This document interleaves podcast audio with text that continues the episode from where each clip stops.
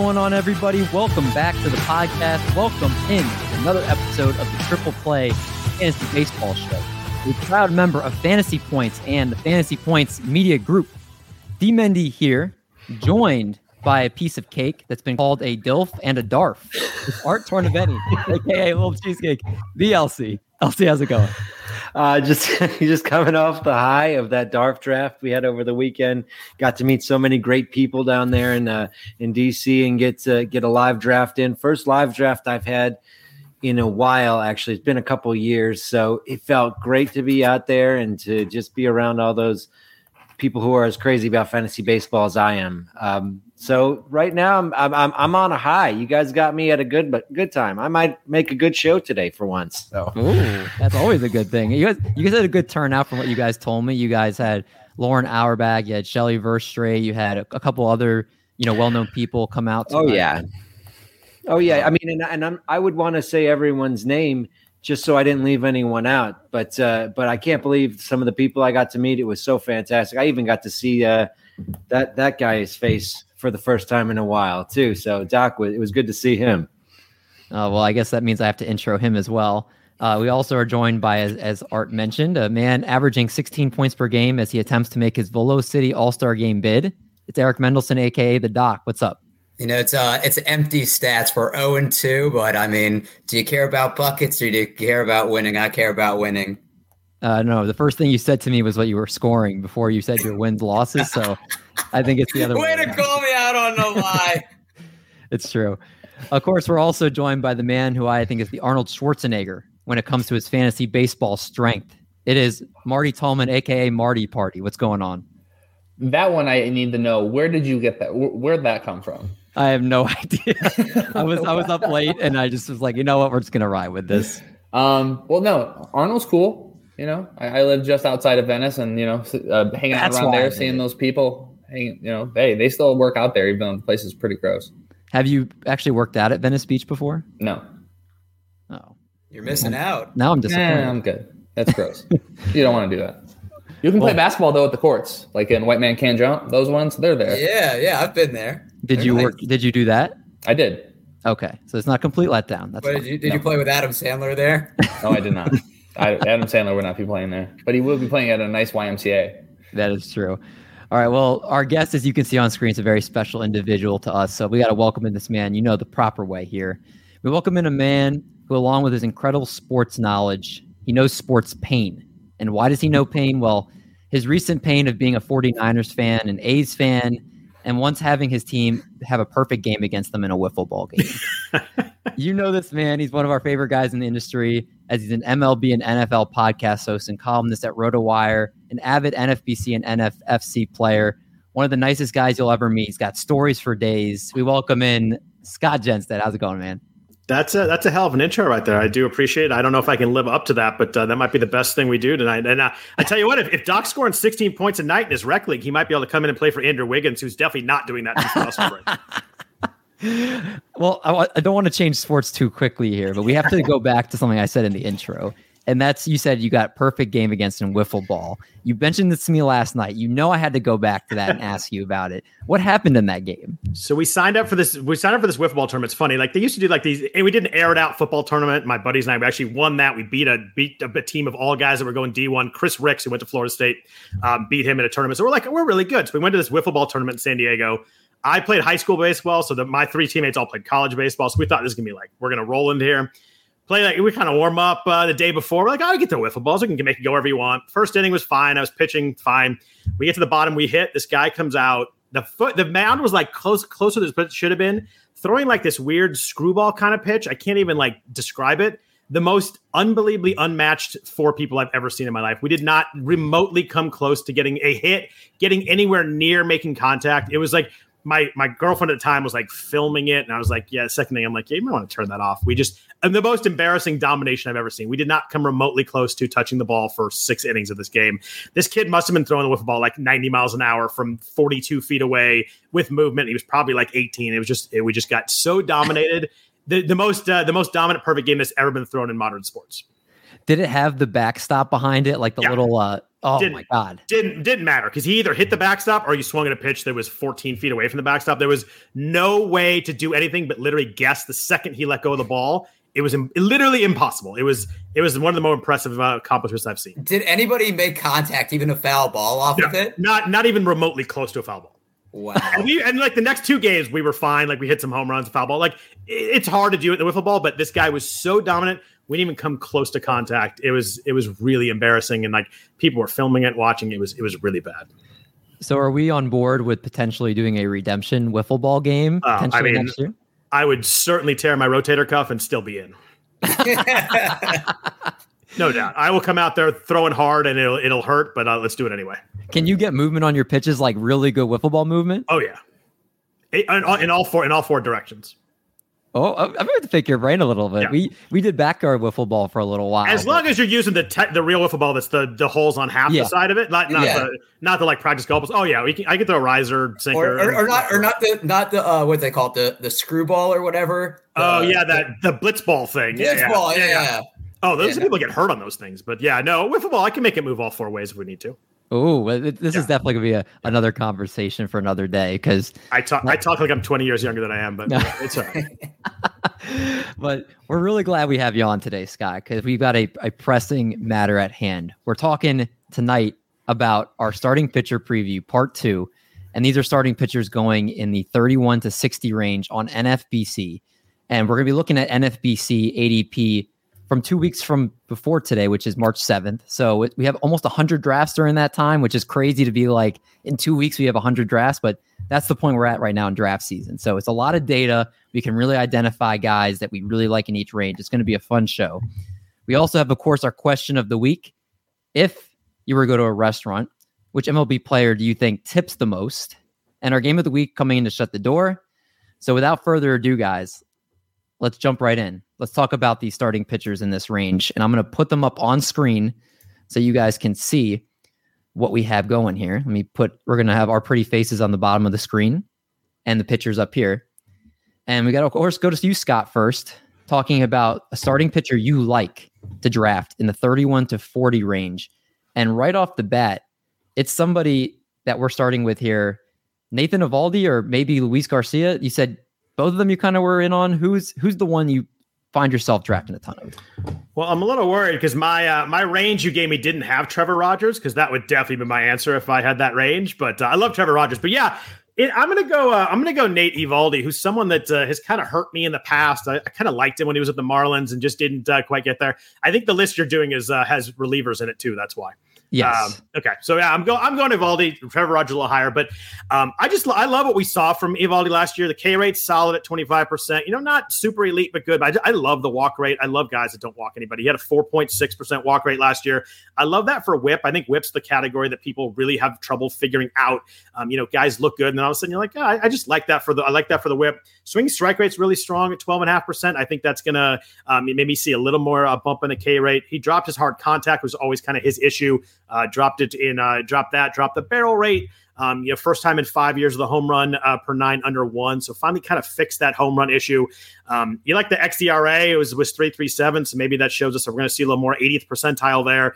You flip on his Statcast page, a ton of red on that page. Um, it's all of it looks really good. Um, tough division, I understand that, but a good team for wins. You know, wins are tough to find these days. With especially this year, we're going to get a lot of guys in April who are going to go three or four innings. It's going to be a tough April for wins. Um, so I like that. Great curveball, uh, you know, 40% whiff rate, really good slug against that. His slider is really good. Um, the splitter is really good. He started using that more too, which I like to see. He was a he was like a two percent pitch from in 2020, 13 percent usage in 2021. Good whiff rate on that too. The X numbers on his on his slider are really good. They're just I like his pitch mix. I like how many pitches he throws. I like he throws 97. I think there's a lot of good things going with Eovaldi right now, and I'm I'm on board for this year. Yeah, I know he's a staple on Ryan Bloomfield's Bloom yep. boards. He's he's uh, one of the guys always on there, which is a good thing. Had a hundred over 180 innings pitched last year, which that type of volume you would think you'd see a lot more of, but uh, you don't see it as much in today's day and age. So 180 innings, you know, all the projection systems have him. Most of them have him going 168 to 180 innings, so right in that same range. Over a K per nine, like you had mentioned all his expected stats are actually better than his ERA, his xERA, FIP, xFIP. So you would think, and then you brought up the home run fly ball rate as well, like 8.2% last year, which is the lowest he's had since he was with New York in 2015. So a lot of good stuff to see in his profile. And he's going to be on a team that has a great offense behind him. So you got to think there's a lot of chances at wins. And uh, he's going to be, again, with the same team he was last year. So familiarity in that sense. So there's not a lot of things I could see that would scare me off of him. So I think that's a really good call. And he's somebody, if you've been kind of uh, neglecting the starting pitching position, you get a bunch of hitters, you could get him, you know, as like an SP2, SP3, and, you know, maybe you're, you're riding high at that point. So I, I like the call. Uh, let's go to you, Mr. Marty Tallman. And let's go to someone you like in this range, and that's Tyler Mahle. You want Morley of Tyler Mahle here. I most certainly do. So um, outside of the fact that he plays for the Reds, which hey, he may get traded at any time. We never know. So keep your head on the swivel over there. And sorry for the the fans of Cincinnati, you guys are going to be depleted. Um, Art knows what that feels like for the Cubs. It's kind of a similar thing where they just let everybody go. But anyway, so yeah, so um, last year, he, look, he was 26 years old. He threw 180 innings. He had a 3.75 ERA, 3.76 xERA, his 3.74 FIP. So all of that, you know, pretty much checks out for where he's at in that section. But what I love the most is the strikeout percentage. 27.7, you know, is in the 79th percentile. Um, he needs to cut down on his walks a little bit and go back to a slider. In 2020, he had a really sick slider. Um, expected a batting average against it was 180. Last year it was 262. So if he, he can kind of level that out and sit somewhere in the middle there, um, I think that's going to really help him. Um, his, he has stuff, you know, he's, he has plus stuff. He has good command um, yeah, I think he's going to be good. And I know you didn't mention this, but imagine if he's not with the Cincinnati Reds. If the people have talked about his different splits between home and away, if you have not yeah. seen his splits, he was five and four with a five six three ERA last year in his home games, fifteen home games, eighteen away games, eight and two with a two point three ERA. Yep, elite. So I mean, if he goes somewhere else, that's out of Cincinnati, uh, the Great American Small Park maybe not two three ERA, but maybe closer to like a three ERA with a lot of strikeouts. I mean, that's pretty juicy right there. I, yep. definitely somebody I like as well. Now, Doc, I should not be shocked who you have here. This is one of your favorite players. And coincidentally, you and Scott agree on a lot of things. You both like the San Francisco 49ers. He likes the Oakland A's. And you like the former Oakland A's pitcher, Chris Bassitt, a lot. I mean, I've just beaten this drum for years. Um, Eh, you know, 20, everybody would look at expected stats and just not the eye test. I mean, 2020, he was a five and two with 2.29 ERA, 1.16 whip. Didn't seem to get the respect that he did. Follows it up in 2021, 12 and four, 3.15 ERA. Even comes back after taking that liner to the face and having a facial fracture. Last year, his K rate was the highest of his career, and it keeps going up year to year. His walk rate was the lowest of his career. And I like that he throws six pitches and all but his cutter hitters hit 260 or less against. He just threw a career high 157.1 innings and he only has 555 for his career. So he hasn't been throwing as much as people might think he has. And he's on a team that will probably get him wins now. So I love Chris Bassitt, and it's just a shame that everybody loves him as much as I do now. Somebody took him in the fourth round of our DARF draft. Uh, so, Scott, I know he's on another team now, and yep. I, I feel very bad about the Oakland A's just giving up every single player on the team. But what were your what are your thoughts that seeing as much Chris Bassitt as you do, being a fan of the team, do you like him as where he's kind of going right now with you know around pick 130, 131, or do you think that's a little too early for him? Uh, I really like it. Actually, I think he's going to be. He's just. I think he's just solid. I don't think you're like. I wouldn't take him in the fourth round because I don't think there's like that ceiling on him. But I think the floor is better than probably anybody in this range. I think he's going to be really solid. I like him going to the uh, going to the Mets. I mean, you know, you get more. He's going to have more runs there. The A's lineup is obviously horrible right now. I think it's going to be good for wins. I think it's going to be. Uh, he's just a really good guy too. I think like everybody in the club in the clubhouse loves him. Everybody in the locker room likes him. I just think. Uh, I think he'll be very very solid. I don't know if he's going to win a league for you, but he definitely won't lose it. There's a lot of value value in guys like that. Yeah, I think he's somebody like you said. Maybe he's not sexy, but yeah. he's somebody that you can put in and you don't have to worry about. He's going to give you what you need and what you expect out of him. But cheesecake, we got to stay with his former teammate. We're talking another Oakland A, current Oakland mm-hmm. A at, at, this this moment, Sean Manaea. mm-hmm. the not very hard throwing Sean Manaea. I think he's he's a very hard player to judge in fantasy. But you're somebody that's buying Sean Manaea this year. Absolutely. Well, when you say he's not very hard throwing, you have to you have to also caveat that with the fact that he gained a couple of ticks on his on his fastball last season, coming back from a poor 2020. He also pitched the volume that you had hoped you were you would want to get from a pitcher in this range, and that's one of the reasons why I really like Manaea is that I really I really uh, expect him to produce good volume, and while he's doing that, give you over a K per inning his his whiff his K percentage went up last year to a, a rate that is uh, that is definitely above league average, and and and, and it, it's put him in a new uh, in a new level for my my view. Twenty five percent K rate keeps a low walk rate.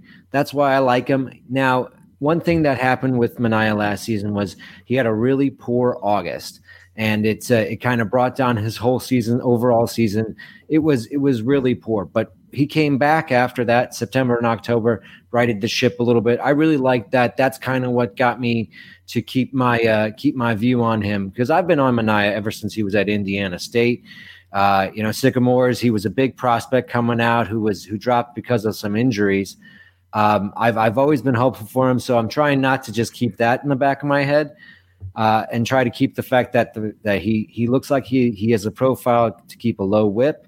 He's getting good strikeouts, and his K to walk is good. Now he might get traded. I know Cardinals fans are all over Twitter saying trade Sean Manaea to the Cardinals. I'd love that. If he gets traded to the Yankees, I might I might soften a little bit on him because I'm not sure if that that's the best destination for him. But um, but there's possibility that he could be traded to another very good team and a good pitching uh, pitching um, atmosphere as well. Now again, Scott, I go back to you as the Oakland guy. What are your thoughts on Manaea, and do you think there's a favorite spot for him as far as where you would like him to go if he gets traded? So the weird thing with Manaea is, I think there, I don't think there's another pitcher in baseball where two miles an hour are more of a big difference maker than him. I think he's a completely different pitcher out there when he's at 92 versus 90, and we've seen it. And I've, I've you know, I've been to games up close, and he, he's thrown 92, 93. He looks really good. The ball gets on guys quick. All the other stuff works really well. And then there's the games where he gets tired or drops down to 90 and he's like really hittable. You see the you see the barrel rate become a problem, you see the hard hit become a problem. I love him at 92, 93. I don't like him at the price at 90, 91. It's just hard for me to know, you know, where that's going to be. And last year we saw it. Last year was 92.2 average fastball. Uh, 2020 was 90.4. You could see it. You could see how different he is. So it's just hard for me to take the leap at the price, not knowing where that's going to be. If I knew he's going to throw 92, 93, I'd, I'd be on him all day at the price. I'm just a little bit worried that he's had those years where the velocity's not there and he's a different pitcher. Yeah, uh, like you said, it's a very big key with him. The velocity, if it's there, he has a kind of a deceptive look in deliver, uh, delivery, which I think, like you said, kind of gets on people easily. Yeah. Uh, I think is Erod's in this range, if I'm not mistaken, too. Correct? Yes, he is. Yes, he is. So I have to see if anybody, Joey, we'll have to see. I think he's actually going to be mentioned here because we're going to talk about Erod a little bit. He's going to be somebody we're going to see how many shares everybody has of him. Uh, but let's kind of hop into that Erod range here, and let's go back to you, Scott, who in this range, which is, or I'm sorry, no, let's, let's stay in the same range. Let's just flip the coin here. Let's go the players that we maybe are not liking to draft as much in this range. Getting ahead of myself here. And who's that player for you? Probably going to upset everybody with this one because it's someone that everybody in the world loves. And I love watching him pitch, but uh, my fate in here is actually Shane McClanahan in Tampa Bay. Sugar Shane. I apologize to everybody. I know everybody loves him. Uh, I, he debuted against the A's last year. I remember, like, who the hell is this guy? Like, this guy's throwing 98 with tail on it. Like, there's a lot of good stuff here. I mean, I'll start with the good stuff. You know, strong K rate. Uh, the walk rate with for for uh, for a rookie was pretty good at seven percent. Really nice swinging strike rate, almost fifteen percent there. You gotta like you like the combo of the strikeouts with the with the with the ground balls. Uh, my concern, and you have to find concerns in here. I mean, it's a pretty high price here. You're, you're making a this is a top ten round pick in a 15 team or any kind of uh, deep deep league, and hard contact's a big concern with me. He's at 45 percent last year, 10.7 percent barrel. I think he gives up a lot of loud contact. You look at some of his uh, metrics. The xERA is 4.6. That worries me there. I worry about how the Rays use him too. I mean, we always a situation where you know, are they going to piggyback him with someone? Will they let him go six? Like, how are we looking at for wins in that situation? And then you flip on his Statcast page, and it starts to get uh, it starts to get concerning. You look at uh, second percentile exit velo, sixth percentile hard hit. 31st percentile xERA, 21st percentile xBA, 28th percentile x slug, 10% barrel. Like there's a lot of really dark blue numbers on a Statcast page. The K numbers are really good, but the rest is kind of rough. I mean, the he, he has great whiff rates on slider, curve, and change. There's a lot of great stuff here, but we're talking about, you know, who we like at the price. I mean, I like him as a pitcher. I think he's going to be really good really soon. I just think it, uh, you know, it's the ADP's pick 104. That's the 7 8 turn. There's enough on his uh, kind of the metrics, um, kind of the, the worries with the Rays that I think I just like other pitchers in the range more than him. Yeah, it's a very hard thing to talk with Shane McClanahan. Obviously, Shane Baz going down today, missing some yeah. time, more security for him in the rotation. Uh, but I mean, like you said, it's a very tantalizing profile. Over 10K per nine last year. Uh, you know, barely a home run per nine, but does got hit extremely hard. Uh, do you have many Shane McClanahan shares this year? I'm a late drafter, so I have not drafted very much. Um, but uh, I think you're going to get uh, like I wouldn't be surprised if you're looking at like a three nine five ERA when the year's over, and I just I don't think that I don't think that works in the in the price range. That's fair enough. Haven't seen too much of him, and he's he's getting the helium that a lot of these other young oh, pitchers yeah. are getting. So I'm assuming you have him firmly behind Manaea and Trevor Rogers. Uh, firmly behind. Okay, yeah, those are the three kind of young, attractive. Everybody wants to get a piece of these these three guys. I and, I, I, like Manaea. I love Trevor Rogers. Yeah, uh, I think I think we talked about Trevor Rogers last week, and we were all kind of on the same page as well. He's I haven't seen too many people off of him, so I'm with you on that. Uh, Elsie, let's go back to you and let's go and talk about a player that you're not too fond of in this range. And for you, it's Shane Baz. We just kind of mentioned with yeah. the injury. Is is that the big reason? Actually, I found about I found out about the injury as I was researching. I was I was off of Baz before this. I thought that his usage was going to be too unpredictable, especially with the way Tampa Bay uses pitchers. The fact that he's such a high prospect for him, I wasn't sure how much he was going to how much he was going to start, how they were going to use him. This injury actually just confirmed that uh, that they're not going to use him that much, at least to start the season. He's out for he's not going to be thrown for at least two weeks. They're taking loose bodies out of his uh, out of his elbow and they're probably going to baby him when he comes back. So the injury kind of just reinforces it. I'm not even sure where you would try to take him right now. I'm thinking he drops a considerable amount, considering the fact that they're going to want to treat him with a bit of a kid gloves because they they have so much invested in him, and he's one of their best prospects. Yeah, uh, and the injury only again complicates the matters there, so that there's that as well. Mm-hmm. Uh, Mr. Tallman, Mr. You are out on an old division rival who I recently has gotten a lot of helium. Yeah. Going to the San Francisco Giants. A, is the injury risk the biggest thing for you? Is the lack of maybe him repeating? Why are you out on Carlos Rodon? Yeah, I think it's a good mix of all of that. So we know about about his velocity being down. He's often injured. Um, he's only pitched over 160 innings one time, and that was in 2016. And so it's just you know when you're in this range, and these are some guys I'd rather have: Chris Bassitt, uh, Eduardo Rodriguez, and Sonny Gray. I'd rather have all three of those over Carlos Rodon. And and I think San Francisco is going to actually do a great job with them. That's what they do. They're very smart with this kind of thing. They're going to pace him out. They're going to have him sit when he needs to, and you know, and that's going to hurt us fantasy wise. I don't think to expect he's going to be out there every four, fifth, you know, start. I don't know what their plan is. Probably every five starts. I think he'll be you know rested often, and they're going to preserve him because they that's what they do with vets, and that's what they've been successful with. And so if they actually do plan on um, making the playoffs, they're going to pace him out throughout the entire season. And you're not going to want to be behind that. And that's if everything goes right. You know, he's still pretty good, but you're still, w- when there's like workhorses out here, like still with high K percentages, I'd rather get them. Yeah, I, I agree. And I mean, it doesn't, like you said, it, the fact that they have so many pitchers there, there's no reason for them to push him. They have, people were talking about Tyler Beede as a potential sleeper this year. Now he's like the eighth starting pitcher on that roster. Yeah. So, no need to push these guys. You know, maybe 130 innings is kind of what you could hopefully expect for the best at this point. They have aspirations for a World Series. They're not going to push their guys.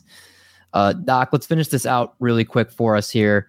Why don't you tell us why you are um, also just piggyback on Rodon if there's anything you want to add? Yeah, I mean, 2021 was a career high in terms of K percentage, career low, and walk percentage. He had a 0.96 whip. And his previous low for a for a season was 1.26. It's 1.30 for his career. So that's a huge outlier. Just look at the first half. The ER the through 89.2 innings the first half, 43 the second half. It's normally what we see with him fatigue. And he had an increase in ERA as soon as they kind of banned the sticky stuff mid June to a high threes ERA. So I just don't think you can trust him full season.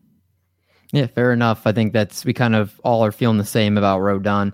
Scott, really quick before we move on to the next range here, at his price right now, which for Carlos Rodon, he's going around pick 107 and, and a min of 73, max of 149 over the last two weeks. Do you think you'll have some Carlos Rodon this year? Um, I don't, and I think that I think that min is going to be uh, more popular than the than the ADP at the moment. I think people are going to push him up. I think people are, you know, see the uh, the Kevin Gausman, DeSclafani stuff last year with the Giants. I think everybody believes in them now. They believe, you know, Farhan wouldn't have signed him unless he was healthy.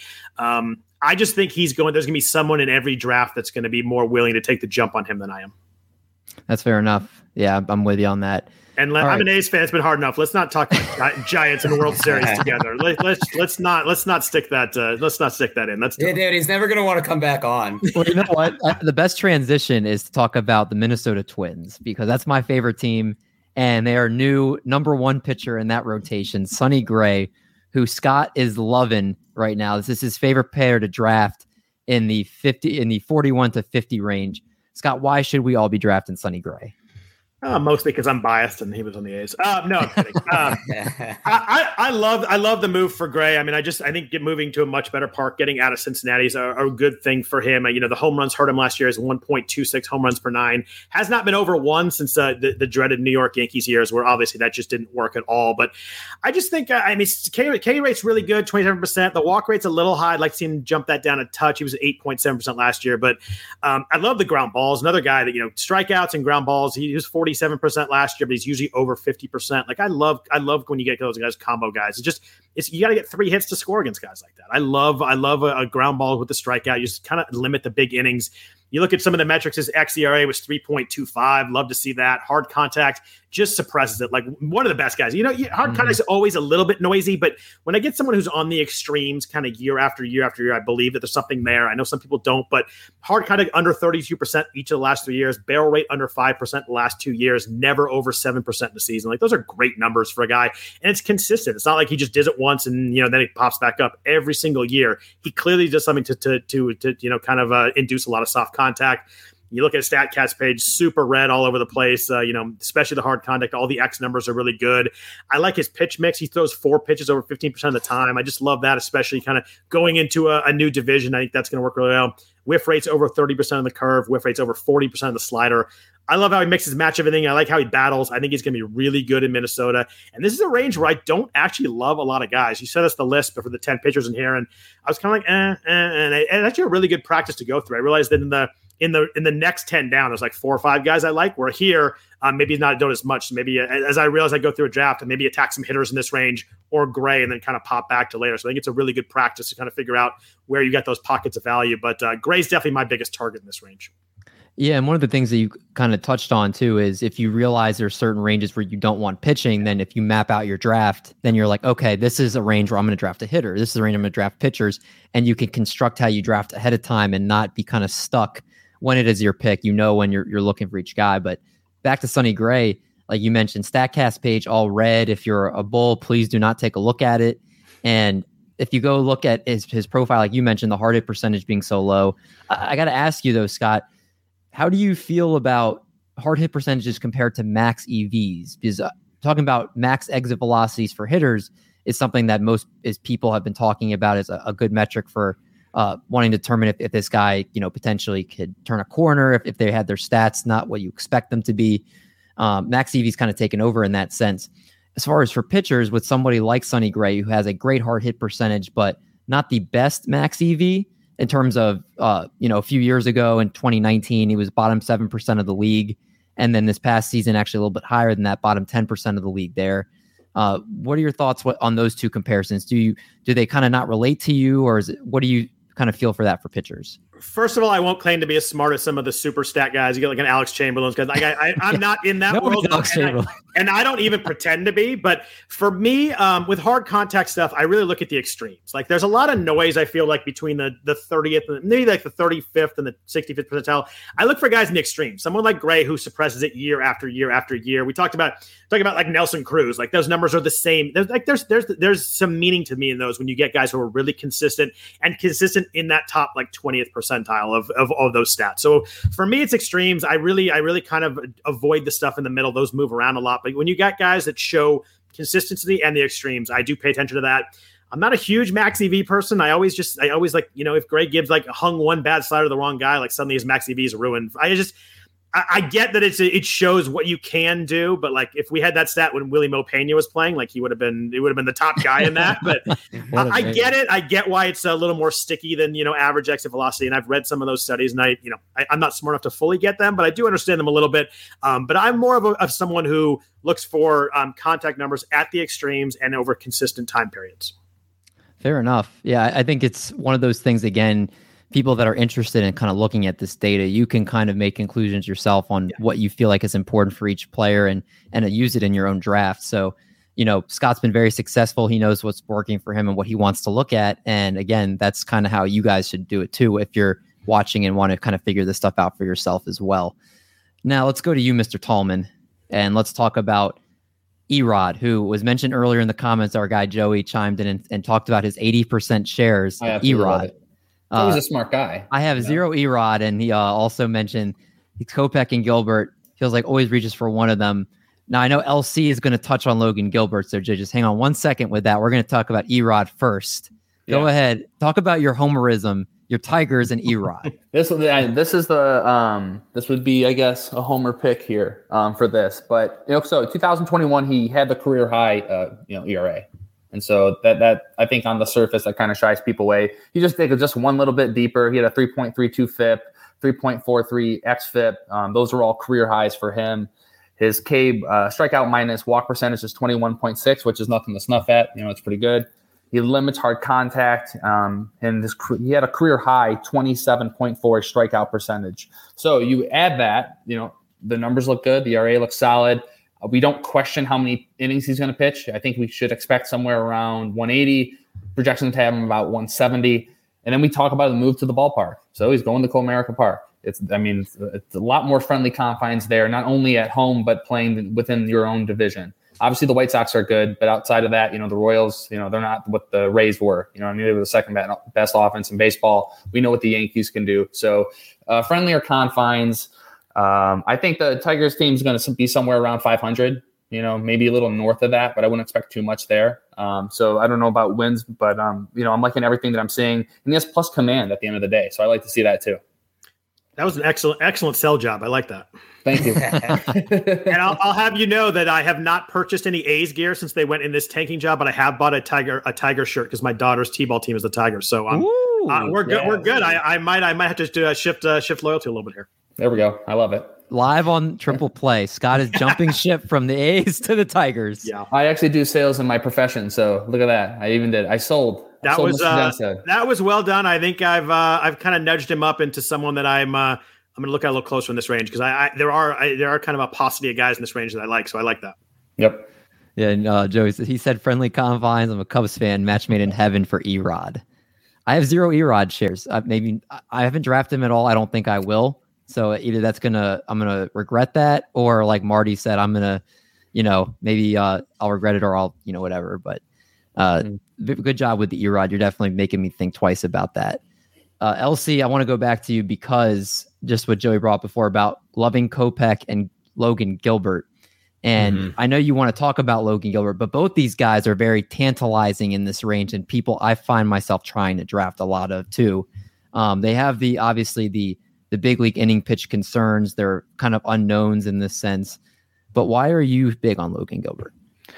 Um, well, what uh, what Scott said about this range being a range that I'm not generally targeting, guys.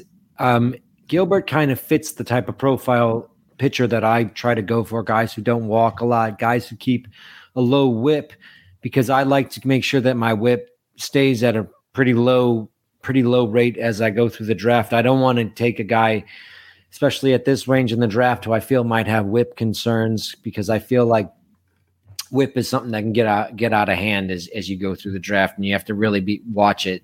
Gilbert has a has a has an elite walk rate. He also has a really good K rate, and I think that uh, he had a little bit of troubles his first time through the league last year. First first uh, opportunity, I think the uh, the, the his second time through, he's going to experience a little bit more success, even though I think he did very well for his first chance through. And uh, and also he's throwing a little bit harder. I mean, maybe it's just with the adrenaline of being back in spring, but he was clocked at 98 on field two the other day in uh, in Mariners camp, whereas uh, he was sitting around 95 last season. Who knows? Maybe he comes out with a little bit more juice on that fastball and help him with his K rate, which was already above average. Like I said, this isn't a range where I'm grabbing a lot of these pitchers, but according the type of profile I'm looking for, Gilbert with that excellent walk rate and the K to walk rate being being pretty elite, Gilbert's a guy who I would go after in this range. Do we do we know who's holding the gun on field two? I don't, I don't. I don't. I just saw a tweet. I really just saw a tweet, and I, lo- uh, I always love the I always love the field too. Net throwing ninety eight tweets. Those always crack me up. I fell victim to it, I guess, this time. No, he was Gilbert was really good in the last six starts, 270 ERA last six starts. He was someone that you know came up, everybody was fired up, and then was really bad. But that that last stretch, I think, uh, says a lot about how he adjusted back to the league. Yeah, and I mean, was he six six? I mean, he gets to the mound like with that release point with how tall he is, like it gets on you quickly that 97, 98 too, which is why I think he's so tantalizing. You could see him making that next step to being elite. And I know many others in the industry are very high on him this year and are trying to get him as like an SP4, high end SP4. And uh, I'm definitely one of those people that have been trying to do that. Sounds like Joey as well. Uh, he's definitely somebody I think people are liking to take the gamble on. But Doc, really quick, why don't you finish out this part for us? Give us your Cliff Notes version of Mr. Framber Valdez, the ground ball god, as we like to call him. Yeah, I mean, I know he's a popular pick, obviously, as you mentioned, ground ball god. I mean, I look, he's getting more innings each year from 37 to 70.2, that exact number back to back, to 134.2. Scott, I'm sorry about this jab, but he's going to face the A's a decent amount. That is um, a that is a well uh, well worthy jab. It's true.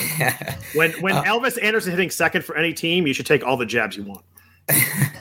but I, I, really look for me if he can get his fastball velocity up a little bit more. Last year was clocking around 92, and uh, people actually hit 381 off of that. He threw it 111 times.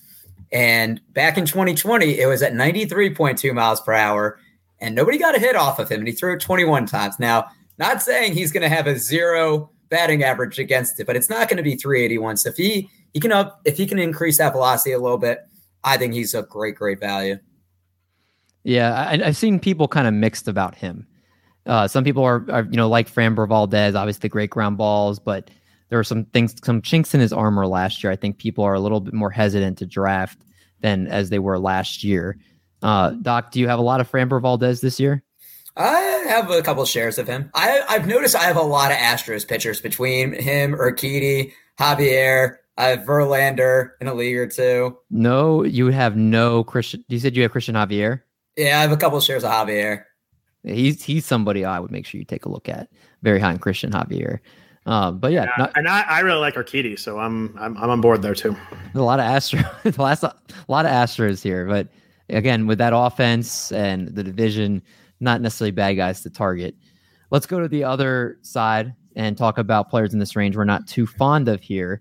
And got to go back to you, Scott. And you, we talked about Framber Valdez. We, could talk about the fate. Again, I mentioned there may be some chinks in the armor there. You also said potentially Zach Gallen. Who do you feel like you'd rather talk about? Uh, my fade here is actually when I look closer is, is actually Zach Gallen. I'm a little I'm I'm more than a little bit worried about how 2021 kind of worked out, both on the surface and you look a little deeper. Um, it's obviously rough from a fantasy angle with 4.3 ERA, 1.29 WHIP, and 121 innings. But you look a little closer, man. His his swing strike dropped to 9.1 percent. Like that's a brutal number for him. We're trying to get strikeouts from guys. Um, the Ks were still 26 percent, but I worry maybe that goes a little bit lower. I don't like that his walk rate jumped up to 9.4 percent. He was in the 18th percentile. Uh, it, was uh, he was bad there. 18th percentile in hard hit rates was not not really excited. He gave up a lot of home runs. Um, the thing I'm worried about him is how much he changed his pitch mix. I'm worried that he did so for an injury reason. He threw 54% four seam fastballs last year. Um, and it just it was they were effective. They were pretty good. His two seventeen batting average against, but I worry like if he was just throwing that many fastballs as the other, he didn't throw that pitches because arm wasn't right. That concerns me a little bit. Um, you know, his whiff rate was twenty eighth percentile overall. Chase rate twenty percentile. Wasn't really getting guys to chase. Probably a lot of that was the fact that he wasn't throwing as many breaking balls. I don't know, just in this range, like his Statcast page is pretty blah. There's not much to get excited about with Gallen. I think there's enough here that I'm actually worried that something's not right with him, and I'm just I'm just not taking the chance at this price. Yeah, I, I think it's very interesting uh, him in this range here. Uh, does he? Did they say he's fully clear from his injuries, or they say like I haven't seen too much about it if he's back to 100 percent or not. That's what kind of scares me. Yeah, I haven't seen anything that said he's not, but I just there was enough in the profile that I, I thought maybe he was uh, kind of compensating for something last year. Yeah, I, mean, he was one of those guys I remember really early on this offseason that everybody was like, I'm going to buy the dip. Like, you know, his injury was nothing to do with, uh, you know, it was more kind of just a, uh, you know, a bone injury. It's not like it was something with his shoulder rotator cuff or, or something that, you know, or his elbow where you were concerned about him pitching long term. So, but it, it's definitely kind of fallen back a little bit recently. So I can understand the concerns there. Doc, let me go back to you and let's talk about Clayton Kershaw. I know there's pretty the pretty obvious part here. So if you want to just quickly tell us why you're fading Clayton Kershaw. Yeah, so last year threw 121 innings, which was the lowest in a full season since his rookie year in 2008, 14 years ago. PRP injection in October. Obviously, that's six ish months ago, but that's not something you like to hear for a pitcher. Um, you know, he's going to get hurt at some point during the year. So keep in mind he will be a bench spot. And I think the Dodgers are likely going to manage. Like, do we all agree that this is Kershaw's last year? Uh, yeah, I think it is actually. I don't think it's. it's not necessarily. Okay, there, there's a good chance. Maybe two last year. Don't you think the Dodgers are going to want to keep him fresh for the playoffs, where they'll manage his innings, where he goes? Maybe he skips his turn in the rotation once every three times. Like, I just don't think you're going to get longevity and the innings you're looking for from Clayton. Like, he will probably give you five solid innings, but I could see less than 120 this inning or 120 this year. This sounded like the Giants, where they don't have to push their pitchers, and if you know they they brought in Tyler Anderson, they brought in Andrew Heaney, not necessarily sexy guys, but at the end of the day, like if you need guys to soak up some starts and some innings, especially with that offense, at the end of the day, they're like, you know what, like we're 10 games up on our division and, you know, or 20 games up, which wouldn't surprise me at a certain point with that team. And, you know, maybe they're like six games up on the wild or, uh, you know, over the second place team. And they're like, we need some, some spot starts from some guys to save guys down the road. Like I could see that happening and they're building that depth. So I could see Doc, like you're saying, holding back on his innings to be able to save him for the postseason. So that's I mean that applies in there. Uh, Marty. By the way, if, if Tyler Anderson gets uh, lit up in a game, I, I recommend not tweeting about that because his dad got really pissed at me last year for tweeting about it. What? Wait, why didn't his dad get pissed at me? I tweeted negatively. That was yeah, it. The but, nine was it the nine earned run game against the Angels? It was, yeah. And I, oh I, my gosh, he didn't tweet at me. there was he like been pretty decent for a while, and he gave the nine runs. I'm like, oh well, there's the Tyler Anderson outing everybody's been waiting for. his dad was not pleased. I didn't, I didn't, I didn't tag him. I just wrote his name like so. He must have searched for it. Obviously, he doesn't follow me or anything like that. But yeah, he was uh, he was not pleased that uh, that Tyler Anderson that I tweeted that. What did he? Oh do you remember what, he, what did he? I don't remember. Say? Something about like why would you say something like that? It seems way. I, I, don't remember what he said, but he definitely wrote back to me. I'd have to go look, but he was uh, he was not pleased by my tweet. It was pretty. That's funny, amazing. So. Yeah, it was pretty it was pretty awesome. I was like, maybe, all right, maybe you may need maybe the hobby rather than searching uh, your son's name on Twitter. Oh, maybe maybe Doc I'll give and, him another chance. Yeah, because Doc and I were in our uh, in our home league. We were in the championship against each other, oh, and yeah, he had that, that outing. Yep. He had that outing for Doc, and that almost lost him. It's a he, points league, and he got negative twenty seven. yeah, I think it was like two innings, nine earned. It was really oh, yeah. bad. Yeah. Zero Ks. Zero Ks. Yeah. So yeah, so yeah, I'm allowed, I'm not allowed to talk about Tyler Anderson, so I'm gonna take the on that. That's an amazing story. Uh, Marty, really quick, Joey brought up Michael Kopech. He's become one of the darlings, one of the breakouts of the industry. You are one of the few guys I see that are out on Michael Kopech. too much. Why? Look, I mean, you got to look what's around. Look, Sonny Gray's right there, Logan Gilbert right there. Two people I'd rather have. There's just too many question marks. So, I mean, in 2018, his he had a 5.02 ERA. I know he's fixed a lot of stuff, but you know, we're still not really sure what his role is going to be. You know, if they're going to let him go five, six innings, you know, you know, all the time. Look, you look at his numbers last year; they're incredible.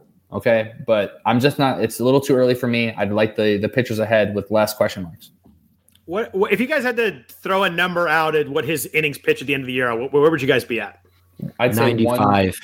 I'd say 120. 120 was the number I was going to say as well. So go definitely 10. below a lot of the projection systems. And I, I was think looking up right now what his projections were. They're like it, like Steamers 141, um, the Yeah. Bats the. Bats 131, ATC's 131. Um, if he throws 120, you just can't take him in this range, right? That's what I'm thinking. I don't think so. And they're gonna say, I mean, he this is another World Series bound team. Like that's what their goal is. So they're gonna stretch him out as much, you know, use them when they can, when they have to. And Um, he wi- what, he he th- he threw five innings once last year, Ooh.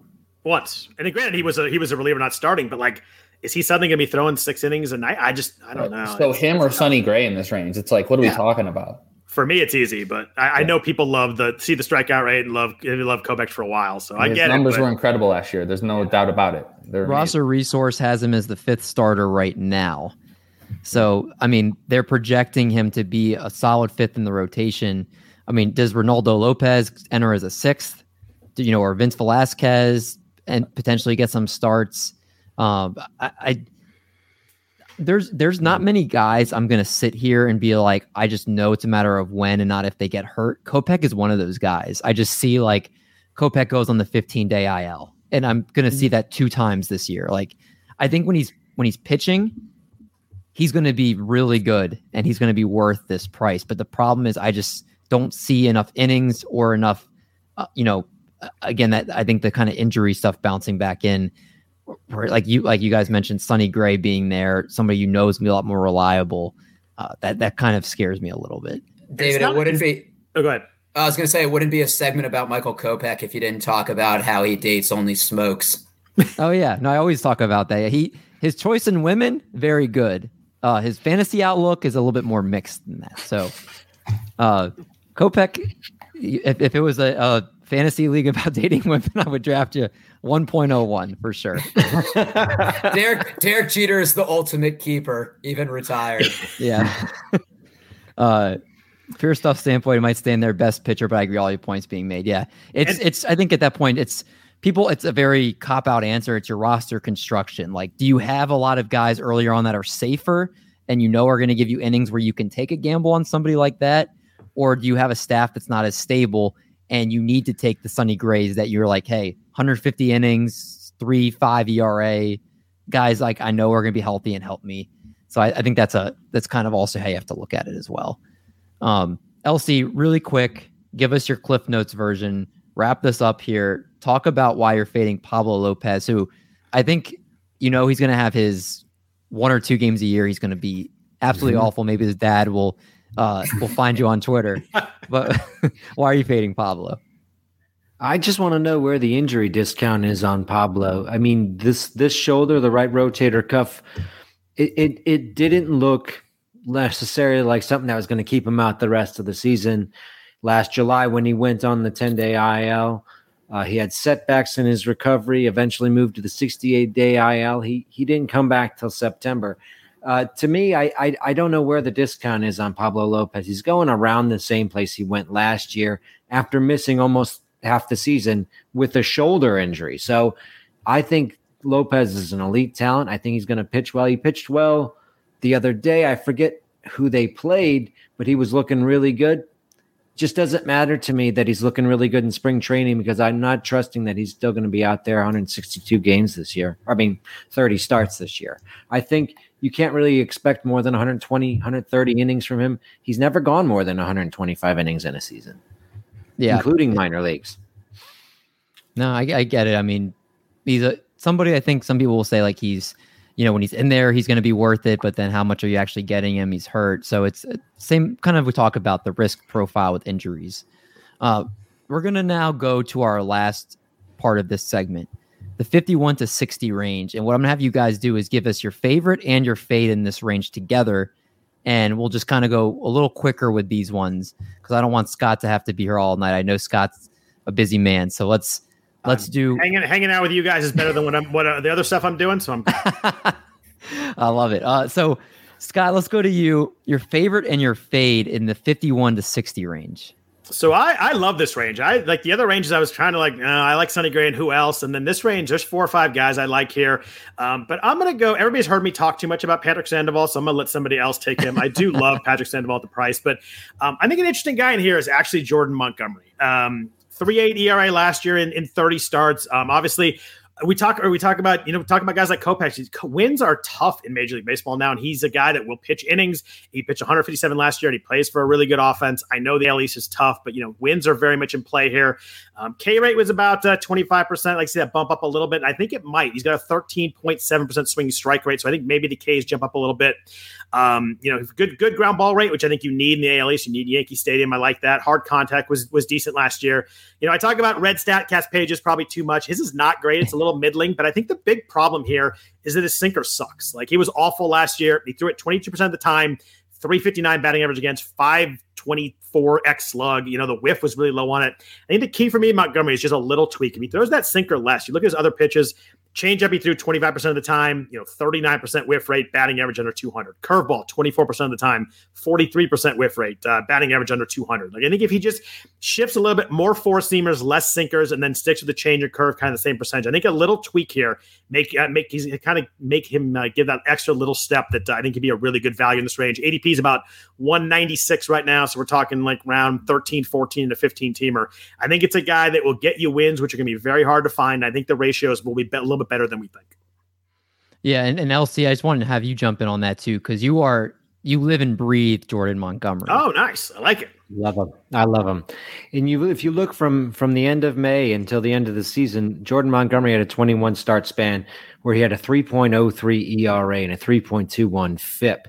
So uh, you know that, and that's that's better than Gerrit Cole did over that time period. So I think that uh, Jordan Montgomery is a guy who I'm thinking has some has a has a nice arrow going up on his career, and I think last year was just the first taste of it. Ooh, you let you leave us leaving the taste for more with that. I like that. Uh, Scott, I'll go back to you. And who's your fade in this range?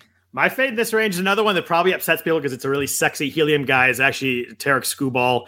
Um, I always mess up his name too, but Scooball. Um, I just, I just think he's super, super hittable. I don't like what I see. I mean, last year was four, three, four, one, two, six, and I get everybody loves the strikeout rate. Everybody likes the, you know, kind of what he showed late. Everybody likes the changeup. The changeup's a fifty percent whiff pitch. You only use it twelve percent of the time, but there are some good things there. But like, and you look at home runs, 2.1 when he, for eight home runs per nine. He gave 35 home runs last year in 150 innings. Um, the xERA is 5.62. And you talk about a StatCast page. He's under 10th percentile in hard hit rate, xwOBA, xERA, X slug, barrel, chase rate. Like not just bad, but under 10th percentile bad. Like that's extreme bad. Um, the swing, the swing strike rate's pretty de- is decent at 11%. I could get he's going to get strikeouts, but man, if you care about ratios, I think you stay far away here from an ADP that's under 200. The ADP is like 180 something right now. I just I am far far away on, on this price. Is he your least favorite of the Tigers pitchers between him, Mize, and Matt Manning? Yeah, I don't really like any of them that much this year. I mean, I love them into the future. Like the Tigers are really building something nice. But yeah, just I, he's my least favorite just because considering the price is so much different than him. I think the other guys like Mize, you know, can kind of squint and see something at the price. Uh, Manning apparently is throwing a lot harder in camp, but I just think Scooball is way, way overpriced. Sorry, Marty, for the. I, I, gave you the tiger. I gave you the Tigers love earlier, so I had to come back with a little bit. So I apologize for that. Uh, I have zero shares of oh, right. pitchers. It's, that it's that says a lot. I that agree. Says, that says a lot as a Tigers fan, right there. Yeah, I watched them hit home runs off them. There are bombs. Bombs. Yeah. there was a Matt Manning thread on Twitter. I saw actually a couple people post about it, and that his velocity was up, but people were still skeptical of his stuff. So uh, very fair concerns with him and, and a lot of the Tigers' young pitchers there. Uh, LC, while we're at it, why don't you give us your fade and then we'll hear from Doc and Marty on a couple of their guys. Oh, Clev Dog's my fave. Uh, I love, you know, I love Clev Dog. Love watching him pitch. I just think it's a little bit too quick. Uh, coming back from TJ's tough. He's only been about 17 months since his TJ. Average recovery time is about 20 months when you're pitching again at the major league level according to a study that was released in 2016. Um, and also, uh, it's well known that uh, control it doesn't come back very quickly when you're coming back from TJ. I, I, I worry about Clevinger's uh, Kevin Clevinger's control, and I also worry about him re-injuring. Uh, pardon me for for also then just throwing this little stat out there that Cleveland traded him, and they seem to trade guys that they know are are starting to get starting to get injury prone. And so mm-hmm. to me, I, I I'm just off of Clevinger. He's going to have to show me that he's back before I'm going to draft him because uh because of all those concerns. And those are fighting words to Doc because that's his love in this range. He's been a long been a Mike Clevinger fan and he wants to defend his boy Clev Dog. Yeah, I mean, are you drafting him? What what is the pitcher? Fifty six. Uh, according so, to the yeah, I'll, I'll get you. He's right now starting pitcher 50, 52, 52. Okay, so you're drafting him as pitcher 52. Yeah, he's not going to be fully healthy, but A's manager said he had, or I'm sorry, Padres manager wow, said he that, had. A, that felt personal right there. that was that was the most intentional slip of the podcast so far. I know. I know. you guys were supposed to be friends too. I know. He has a spot in the rotation. And you look at his ERA from all the years he's been healthy 3.02, 2.71, 3.02, 3.11. So, look, is he going to be the old Clev where he's going seven, eight innings? No, probably not. But I think building up his arm, and, and we worry about a lot of these pitchers to begin the year, they're going to be going mm-hmm. five or six. We've talked about it, how it's tough for wins. So I think the gap between Clevinger and the other pitchers that would pitch 180, 200 innings is smaller and you're going to get good production from him. Maybe they have him in a little bit of middle relief role, but pitcher 52, I'm I'm okay with that. All right, let me yeah, ask you just, guys. Just, I'm sorry. I just wanted. He, I know he pitched today. Was his first pitch. I, I I didn't see an update on it. I looked right before we came on, but he was pitching to minor leaguers. So I'm going to be looking at um, what's his name, Jeff Sanders on Twitter, San Diego beat reporter to see how he did. He's not even pitching it. He's pitching the minor leaguers now. So hopefully he looks good. I still have concerns with with Clevinger that, you know, he might be someone you draft and you're dropping because his performance is so bad and you're not getting the good stuff which comes later in the season when he's more fully recovered from that TJ. That's my concern. Yeah, I mean if you look at it, after him you could get Marcus Stroman, Adam Wainwright, Patrick Sandoval, Jordan Montgomery, Hyun-Jin Ryu, I mean, Tanner Houck, there's a lot of guys after him that I would rather take personally. So I, I, think he's kind of a risk at that high end of ADP personally. He could be a risk reward guy. So I, I understand why Doc has him there, but I uh I don't know about that personally. Our guy Mike Carter checking in. Always love seeing you, Doc. Um, let's go to uh, Marty. I brought up his name really quickly. A guy that we feel very safe in this range, Marcus Stroman. Why don't you go ahead and appease to your buddy Cheesecake and his Chicago Cubs fandom. Absolutely. And shout out Mike Carter. It was great to actually meet him in real life. You know, got to hug him, meet him, talk to him. Great dude, um, which surprises no one. He's the man. But yeah, so I mean, it's Marcus Stroman. And, you know, just to quickly go through it, elite ground ball pitcher. He limits home runs. He's in a good ballpark. Um, you know, he plays for Arts Cubs. He, um, you can't even say that with a straight face. I know. I love his command. You know, I think he he's going to be fine. And where he's going, I don't have to worry about um, him uh, how many innings he's going to have. He has four seasons with over 179 innings pitched. So you know they're going to let him uh, pitch as much as possible. I love him on Twitter. I love his attitude. He's a, he's a funny guy. Um, yeah, it, it's easy for me. Um, and my dislikes Clevinger, so we can just get that out of the way. That's right. Yeah. That, that any other reasons to add on? Um, he's a knucklehead too. I, I, can't. I, you're right. I can't. I can't dispute that. And the only reason why I bring that up because sometimes they don't take rehabilitation as seriously as you know, like your extremely focused players. Now that's something very small, and that's not the reason why. It's all the other things you had said, but I just had to touch on that. And then uh, Doc, Trevor, speaking of knucklehead, Trevor Bauer, just the risks that come with it. Yeah, I mean his, his extended leave through April 16th. We don't know if there's going to be further suspension, and even if it's not, the public backlash. Like what if he comes out and just he gets booed and the team says, look, we don't want that PR?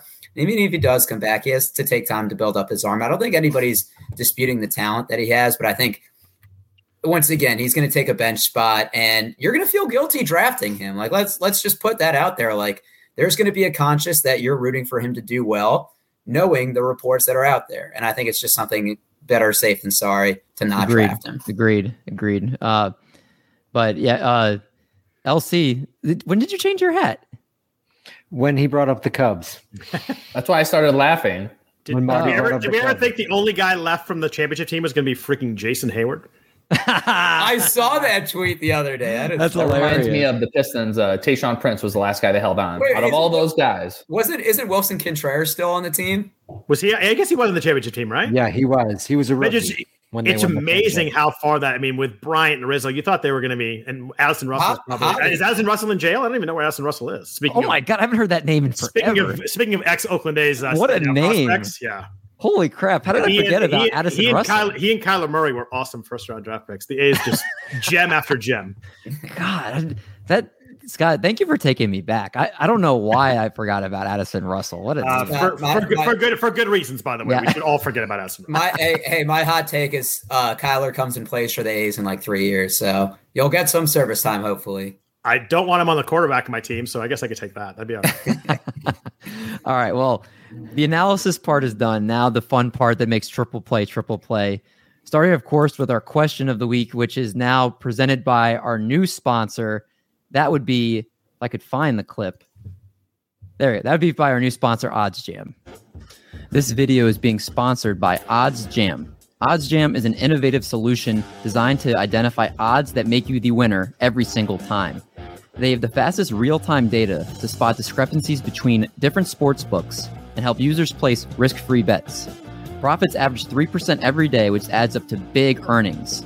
So, how does OddsJam work? Well, OddsJam processes the odds over 1 million odds a minute to find the selected few profitable betting opportunities. You, as the user, will then receive notifications of these opportunities in real time. Finally, you'll place your bets on multiple sports books to cover all possible outcomes. That way, no matter who wins, you do.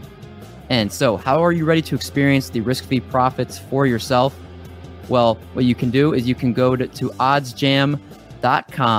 And if you use referral code triple play, you'll be able to get a seven day free trial to access this stuff for yourself. So make sure you check them out today. Now let's get back to the video. Oh, it's nice when I don't have to talk and I can just play a button.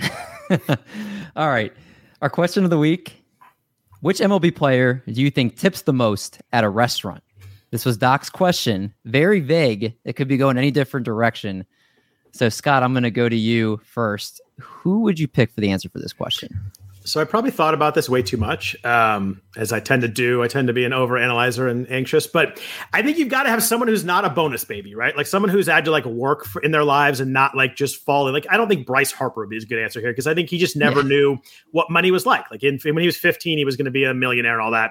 So I'm going to go with a guy who was a former Uber driver, and I can't imagine Mhm. anybody would tip better than someone who's a former Uber driver. I'm going to go with the Minnesota Twins pitcher on the IL right now, but Randy Dobnak, I think, is be a man of the people. It would be a fantastic tipper. I think that's a great point. Like, who better than someone that's in the industry where you would want tips, right, as another job? So, I think it's going to be a hard answer to beat because it's very good logic with it. Marty, who's your answer for this question? Mine's going to be because he needs to um, give back to the people. Fernando Tatis Jr. because he has sucked them three months of baseball out of that city. He does. He those people deserve something great. So I would what I'd love to see him do is just go around every restaurant around the San Diego area and just you know drop hundred dollar tips. You know, just saying, hey, I'm sorry, it won't happen again. I could see it. I could see it. Does anybody think an ex player like Brian Wilson would have been somebody that would have tipped well because he's so eccentric that when he would go out to eat, maybe he would just like leave those like hundreds dollar tips just because it's like I feel like the weird guys are the ones like you see Chad Ochocinco for uh, for football. Yeah. He's leaving huge tips. It's like the eccentric players that are like, let me make somebody's day and just throw a crazy tip at somebody. Uh, Brian, Brian Wilson seems way too grumpy for me for that. that that that's a good point Mhm. too. I'm just He thinking. of, only like- he only tips if you have good facial hair. What about a or like a Bobby Jenks? Because he always had like really weird facial hair. I think he had like the pink beard or something at one point. Uh, Doc, this was your question. Did you have an answer for it? So I'm going with someone that is now a former player, and that's Ryan Zimmerman. Spent his entire career with the Nationals. They took pretty good care of him, fan favorite. I could just see him going to his local spot, like the his favorite local spots, and just tipping really well. Like I can see him. He's the type of guy who goes to four to five restaurants in rotation, and just they know him, they know his order. He gives them a good tip and just walks out. Very sensible answer, not a fun answer, but I respect it. Sorry. LC, what about you? I was much more cynical uh, in my answer because I said it's got to be someone like uh, Baltimore Chris Davis or Jason Heyward, someone who took a big contract and stunk. they would have to be uh, in in Baltimore, you know, giving good tips so that the the the fans of the Orioles would be like, he stinks, but he tips really well. That was my answer. I, I don't like that answer because Billy Butler just popped in my head as bad contract. Oh. That just that just ruined my night right there. Oh my gosh! God, you are a gem for what a freaking nightmare that guy was. then they call him like big big country boy or what was his his nickname? Uh, country breakfast, I think. Country breakfast. Yeah. Yes, yes. He was uh, three years, thirty million when the A's never signed free agents, and he did literally nothing. It was terrible. God, that there were some old school names. Shout out to his barbecue sauce; it was really good. Oh, there you go. I can see him being good at that. It was good.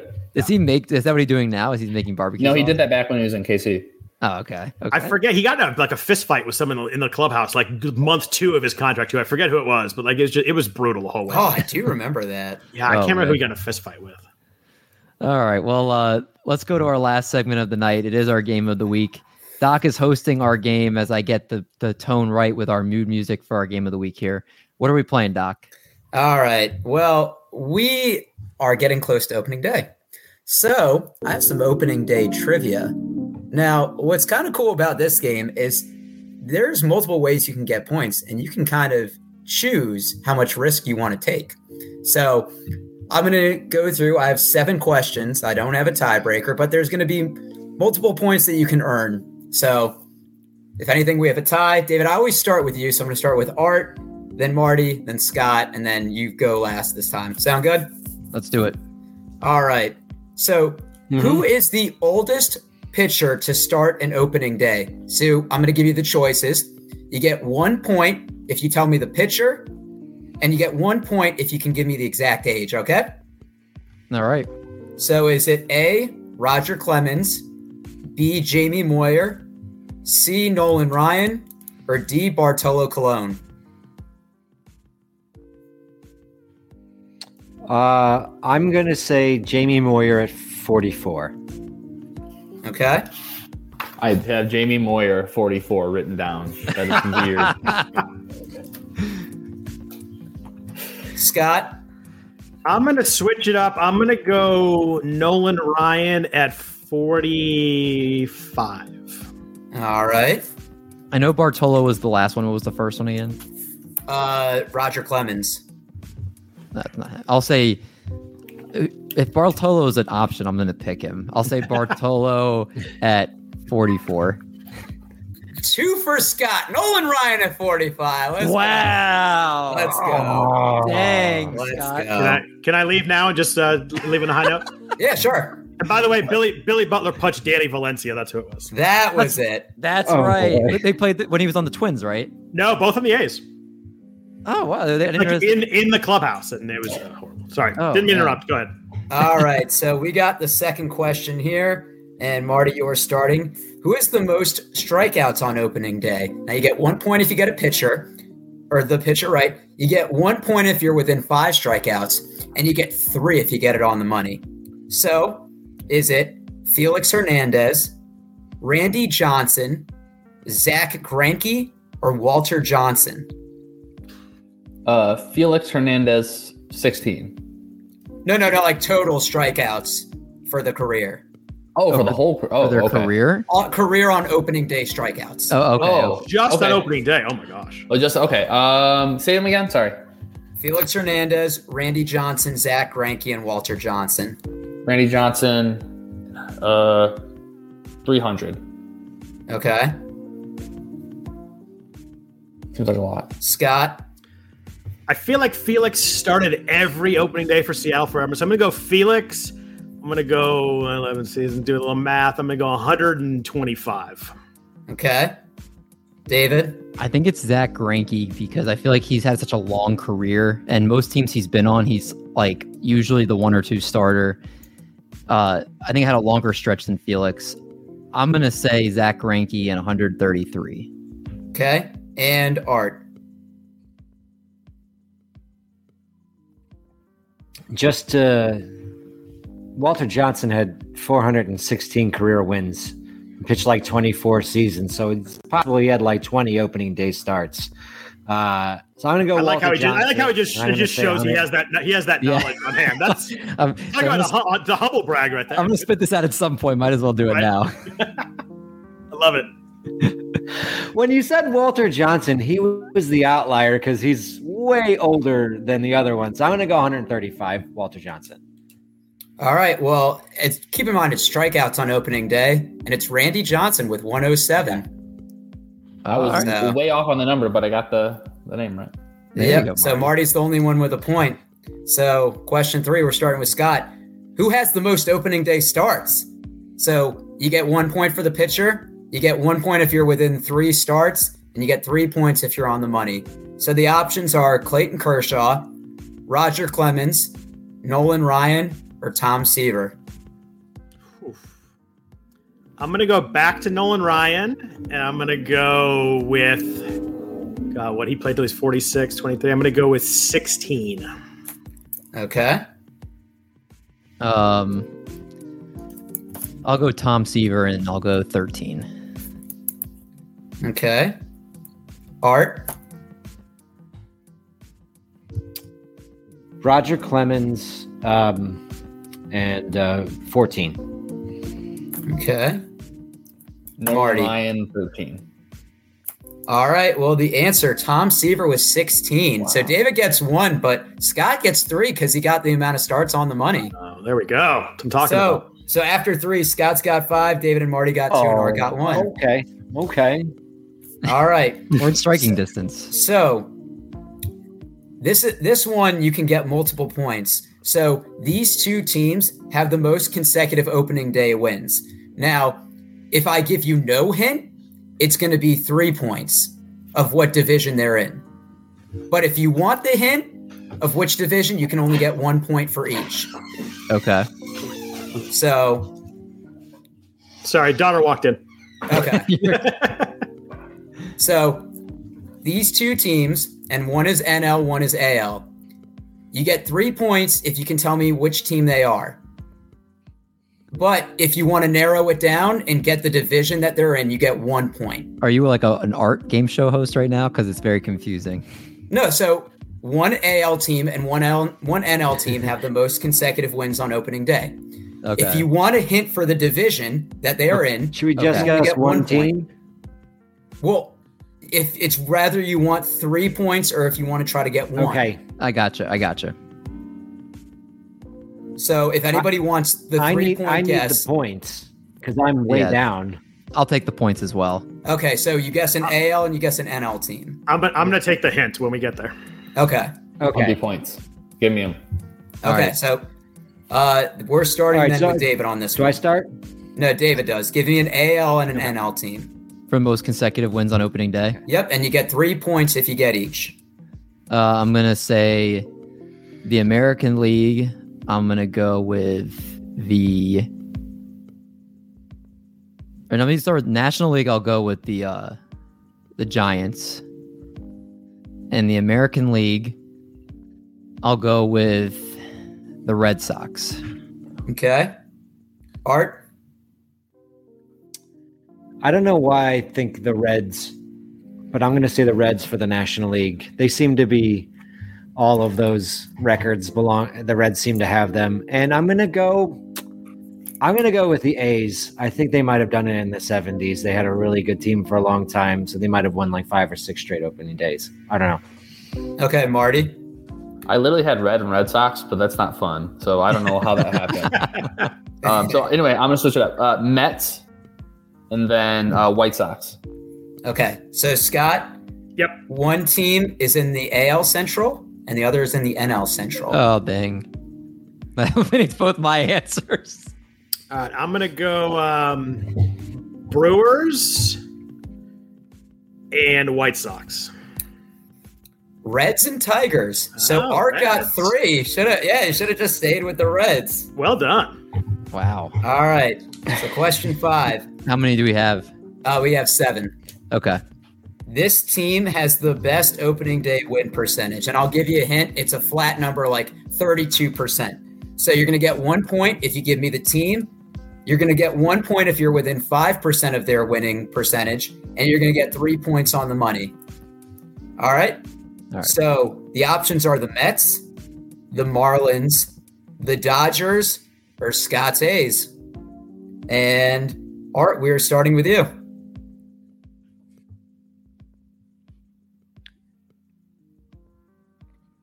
Um, He looks lost. Dodgers 55%.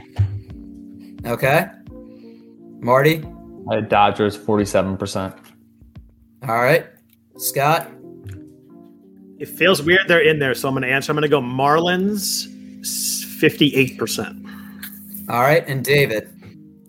Yeah, I gotta go with Dodgers. I'll say fifty-two percent. Zero for everyone. Mets 65%. Oh, 65. Wow. Wow. That is Yeah. high. Good What? opening day record. It means we should maybe bet on the Mets opening day. All right. so, Marty, you're starting with this. On opening day 2019, the Dodgers set an MLB record for home runs on opening day. How many did they hit? Eight. Okay. Scott, Six. David, Seven. Art. Um, I'm going to go nine. It's eight. Oh, good guess. So, so, Oh. so one point for Marty. So going into our last question, Scott is five, Art is four, Marty has three, David has two. So I actually do have a tiebreaker um, that we can do, but we'll see if we need it. So I believe we are starting with Scott on this one. This player had the most RBIs on opening day in 2021. Is it Travis Shaw, Michael A. Taylor, Nathaniel Lowe, or Victor Caratini? God, it was only last year. I should know that. Um, I'm going to go Nathaniel Lowe. Okay. Michael Taylor. Michael A. Taylor. All right. Art. Uh, Lowe. Okay. And Marty. Michael Taylor. And Marty felt like he knew that one too. I think I knew it too. I, think he Yeah. had, I think he had two grand slams or something. Uh, no, that was one of the second or third games. It's Nathaniel Lowe. Oh, so Scott wins with six, and the man said he wasn't going to do well on the show. Scott, I- glad glad you won. Glad I, you fe- won. Wow. I, I feel a little cheap because I got three points for answering the wrong person with the right number of starts, but I'll take it. Oh man, It's Doc, rules of the game. Yeah, that's true. Doc, uh, Doc did a good one, and he got Scott the win. I'll, I'll definitely wish it was me, but Scott, if it can't be me, I'm glad it's you. And on that note, thank you so much for coming on, Scott. It's always a blast. It's even funner than I would have thought it would have been. So thanks again for coming and, and hanging out with us. Uh, I appreciate you guys jumping on. There are there are a lot of podcasts out there. I think you guys easily have the most fun one. I love the games. I love all the stuff. You guys, you guys, chemistry and camaraderie together is really great. So I, I do appreciate it in, a, in an industry where there are nine million talking heads. You guys do a really great job, and I one of one of the ones that I enjoy the most. So I appreciate you guys inviting me on. It's really nice of you guys to do so. Scott, you're the man. You know, you're one of our favorite guys here. We really Thank you. appreciate you, man. And, and please, unless people have been living under a rock, they know who you are. They know all the stuff you do. But please plug all the great work that you do and anything that people can find coming up. Yeah, I've actually pulled back a little bit. I don't do as much writing. I've just gotten busy, but I, we're on every Sunday night, uh, East Coast, Monday morning. Uh, Jeff Erickson and I do the, the RotoWire Fantasy Baseball podcast. I also do uh, the uh, Gaming Golf podcast on, on RotoWire, talking there. And then football season, I do the uh, the DFS podcast. But right now, we're big in baseball season. So uh, make sure you listen. We, uh, Jeff and I try and have a lot of fun. If you, we try and make sure that, you know, we talk a lot of NFBC, but we try to make everything kind of for, you know, 15 teamers, 12 teamers, and kind of talk about different levels. We talk a lot of free agency during the season. So hopefully that will help out. We talk a lot about setting lineups on Monday. So a lot of like actionable stuff like Sunday night, Monday morning to really try and get people going for the week. So uh, hopefully people like it. Uh, Jeff and I have been friends for a long time. So hopefully that comes across as a, a casual, fun way to talk baseball because I, I, I enjoy it. I hope everybody else does too. You really do. I mean, you and Jeff are one of the most iconic duos in the industry. Everybody you. Nice. loves listening to you guys. I know we all listen to you guys a bunch, and uh, you guys are two of our favorite guests. So, uh, again, uh, appreciate you, man. And um, we're looking forward to the next time. Got to get revenge on that game. I, I can't go down like that. Any, But, uh, any, any, anytime you guys want to play some trivia, I'm good to go. that's right. Because you're. Why did I just not remember until now that you were on Stump the Schwab and you are a trivia Twice. guy? Twice. Yeah, like what? Did, Stump the Schwab, and then I was on uh, Sports Geniuses on Fox Sports. Me hanging out with Lisa Guerrero and Matt Vasgersian. It was a good time. That's right. I was going to plug that he was on Stump the Schwab if you didn't. I totally left my mind until now. We're gonna have to. It's a stre- it's a stressful experience, man. they, they dim those lights and you feel like you just forgot everything you've ever known in your life. It's freaky. It was, wait, it was wait. freaky. We had the Schwab on the show. Can we have like a 10, 15 year reunion? Like we I, had him behind closed I, doors. I, I fully retired from trivia. I'm too dumb and old now. It's terrible. Oh man! Well, please make sure if you are not listening to Scott on the RotoWire podcast, you change that right now. You're missing out on some quality, quality, great content. So please make sure you check that stuff out. Next week, we're going to be touching on starting pitchers part three, closing out our starting pitcher review. Later this week, you're going to be able to hear our free agents frenzy part two, which we're going to record earlier on. You guys will have that in your podcast feed in a couple days.